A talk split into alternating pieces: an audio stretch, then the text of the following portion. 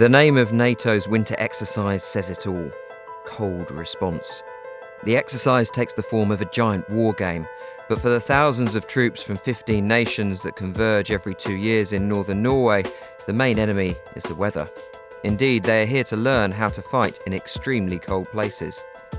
Keeping tanks, trucks, snowmobiles, and aircraft running at temperatures of minus 30 and below is a challenge.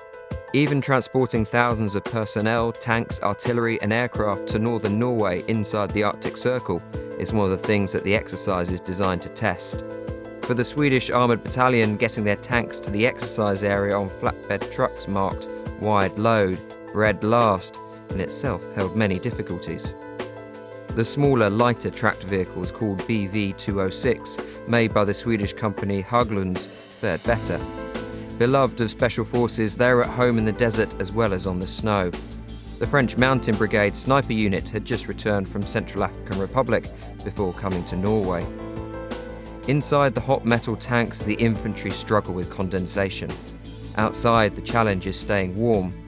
Standard issue Norwegian winter uniforms are three layers of wool underwear, including one of mesh, two layers of wool socks, and huge snow boots.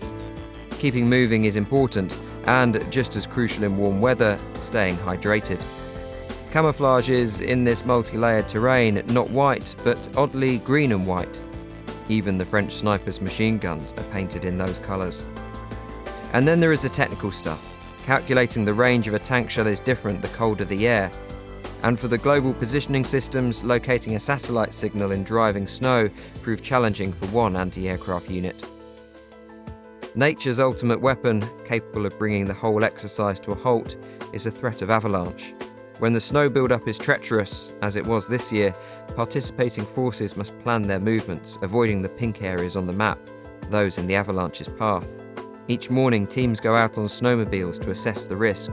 And so, while the fighting units are consumed with the exercise, 16,000 troops focused on the opposing team, one word from the head of the Avalanche Company, Major Gunnar, and the whole war game would grind to a halt.